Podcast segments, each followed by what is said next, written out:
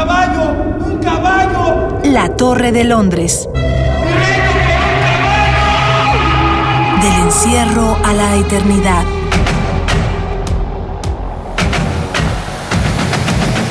A 400 años de la muerte de Shakespeare.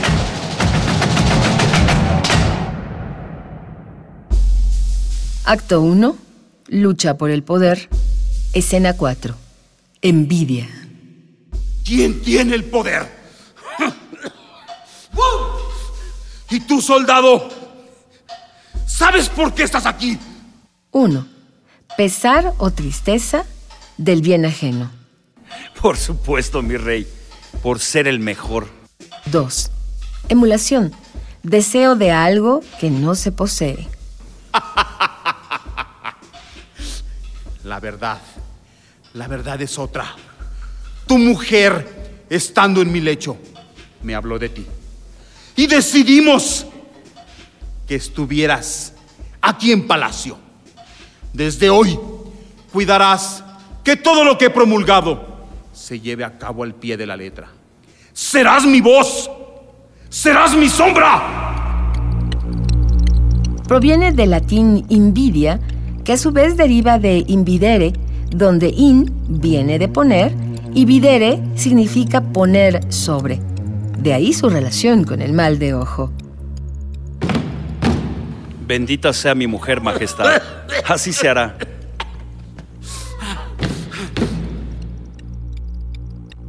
César David García Martínez, actor. Pues no sé si esté mal o no. En realidad, este.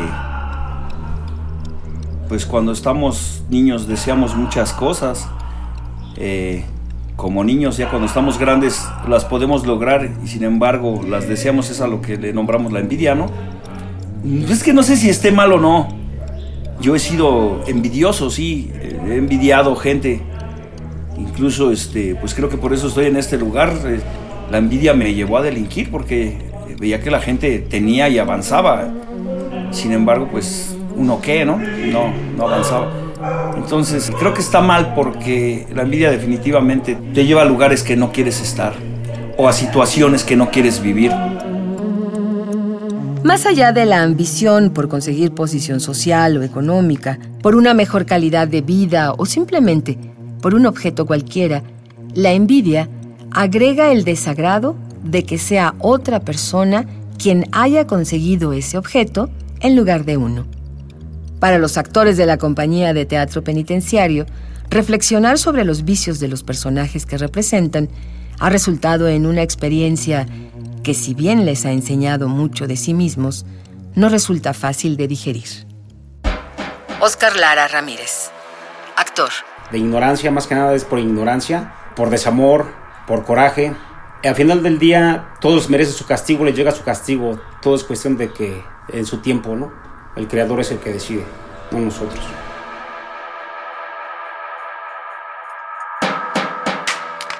La compañía de teatro penitenciario busca insertar a los actores en un medio escénico profesional.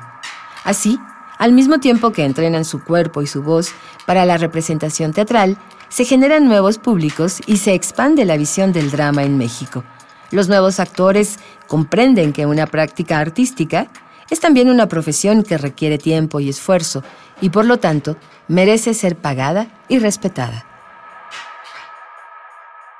Soldado, sabes lo que tienes que hacer.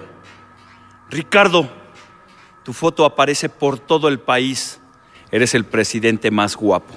Sí, pero hazlo en silencio, porque no quiero que despiertes mi pasado. Ricardo, te corono. ¡Richie! No, es que ya, ya nos montamos. ahí nos montamos. Nos montamos, te montaste, güey.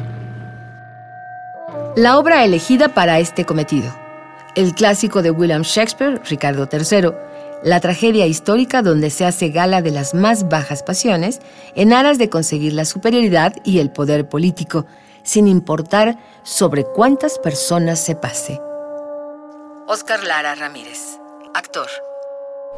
De hecho, todos contienen la envidia porque todos están buscando el poder, todos pelean la, la corona, todos tienen esa ansia de probar lo que es gobernar. con un dedo mandar a matar, deshacerse de las personas. Eso es lo que involucra la envidia en esta obra. Todos tenemos esa sed muchas veces de sentir lo que es tener el poder. El hombre ha demostrado no tener límites para su ambición, y la envidia es la exacerbación de este vicio. Por ello, la tradición judeocristiana la coloca como el sexto pecado capital en una zona más profunda que la avaricia, pues ésta se asocia principalmente con bienes materiales, mientras que la envidia puede sentirse por elementos inmateriales, como envidiar la admiración que una persona causa, envidiar su inteligencia o su posición política, lo que lleva a Ricardo III a abrirse paso entre los herederos genuinos de la corona. Gerardo Piña, escritor y doctor en letras inglesas.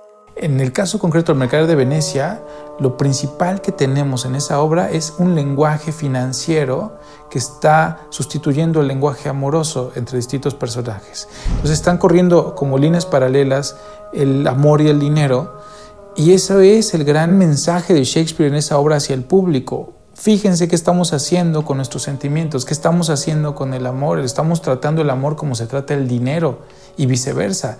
Nos estamos comportando como mercaderes de los sentimientos.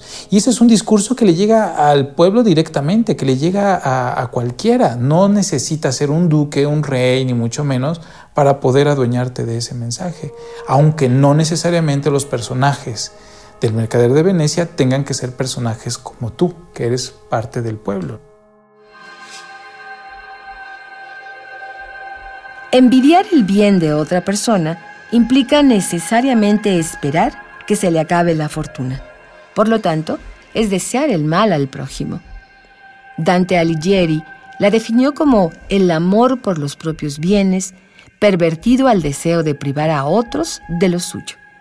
Por ello, el castigo infernal que el poeta describió para los envidiosos era el de cerrarles los ojos y cosérselos, pues habían recibido placer al ver a otros caer. ¿Saben? Este humilde pueblo que ustedes ven aquí me eligió como su rey. Y ni siquiera votaron por mí. Y es muy tarde para arrepentirse. Además, la poca humildad que corría por mis venas la dejé embarrada en unas botas. 12 años besándole los pies al rey de reyes para que llegara este momento. Y ahora las reglas cambiaron. Los ricos más ricos y por supuesto los pobres más pobres. Y ustedes dos se encargarán de eso. Usen a los grupos paramilitares y al crimen organizado para distraer al ignorante pueblo. Al final, el mismo pueblo junto con sus autodefensas harán el trabajo sucio por nosotros y después los desarmarán. Si me fallan, morirán como perros. Pero si son productivos, recibirán grandes premios. Y hablando de premios... Su Majestad, ha llegado su encargo. ¡Que pase! César David García Martínez, actor. Pues yo creo que sí. Vamos a, trasladarlo a la gente que le envidias, pues lo que saben, o gente que tiene talento y envidias un talento yo creo que pues puedes llegar a él eh, preparándote y pues le llamaremos a esa envidia de la buena, porque no es una envidia de posesión de algo, es una envidia de crecimiento, en conocimientos. Eso yo le podría llamar una envidia buena, algo que envidies que sea positivo. El Ricardo III de la Compañía de Teatro Penitenciario es una reescritura del texto, donde el personaje de Ricardo se divide en muchas entidades derivadas del mismo mal, pero cuyas facetas dibujan caras específicas de la ambición. Un rey tras otro se suceden en la representación, arrebatándose la corona unos a otros. En su adaptación, los artistas pueden denunciar, parodiar y exponer los vicios de la clase gobernante en nuestro país. Pero la misma denuncia de esta adaptación ya se encuentra sugerida en el texto original del mismo Shakespeare. Entonces el dramaturgo era un activista político que escondía sus causas en sus obras. ¿O existe una razón distinta para la trama política de cualquiera de sus obras históricas? ¿Era causa de la profunda desigualdad social en la que Londres estaba sumida? Gerardo Piña. Shakespeare retrata las clases sociales pero siempre partiendo de la necesidad de retratarlas. Quiero decir, un Brecht va a buscar retratar la clase social más desfavorecida porque quiere crear conciencia en esa clase desfavorecida.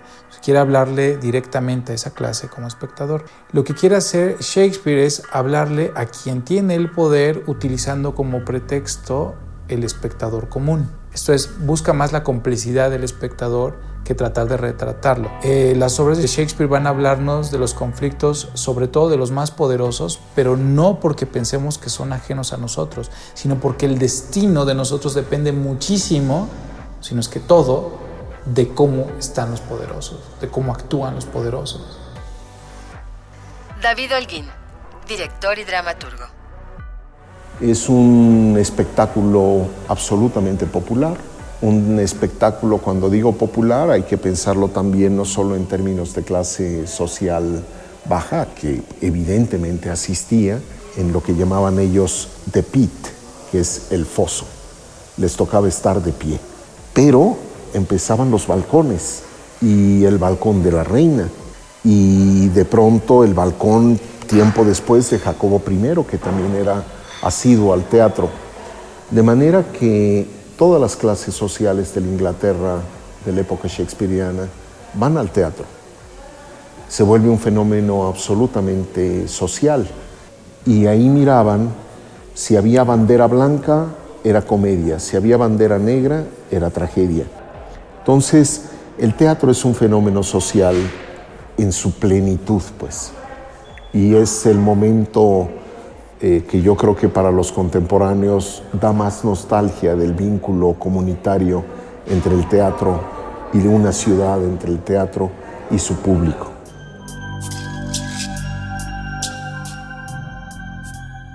El altruismo es la contraparte de la envidia y el arte, el teatro, es el medio por el cual el artista comparte algo de sí en aras del provecho del prójimo.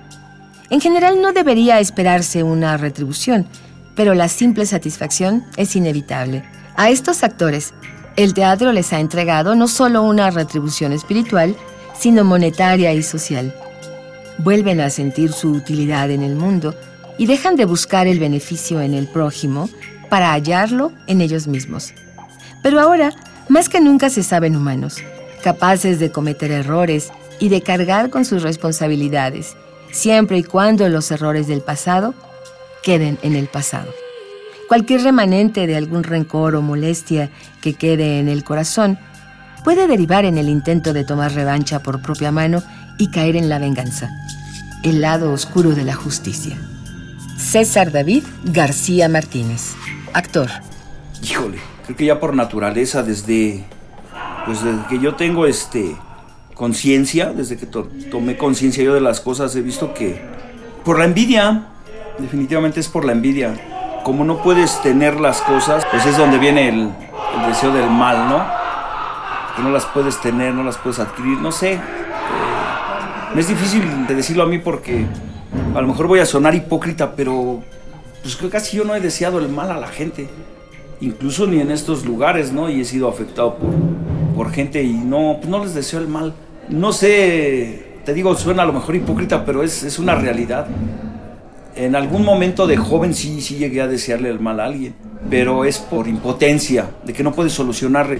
Si fue por un conflicto no lo puedes solucionar, entonces lo único que nos queda es decirle, pues, a últimas que se lo lleve la chingada, ojalá y se lo lleve la chingada, ojalá y le pase esto. Yo creo que por impotencia de no poder darle solución, pues por estar inmaduros y, y jóvenes, ¿no? Ya cuando vas este, creciendo, pues más viendo que desear mal, pues en realidad no, no sé si causa efecto o no, pero no tendría ningún caso. Mejor buscar una solución. Fin de la escena cuarta. Guión Mario Conde. Equipo de producción Miguel Alvarado, Omar Tercero, Saria Luna y Jessica Trejo. Voz Hilda Saray. La Torre de Londres. Del encierro a la eternidad es un programa del Foro Shakespeare y Radio UNAM.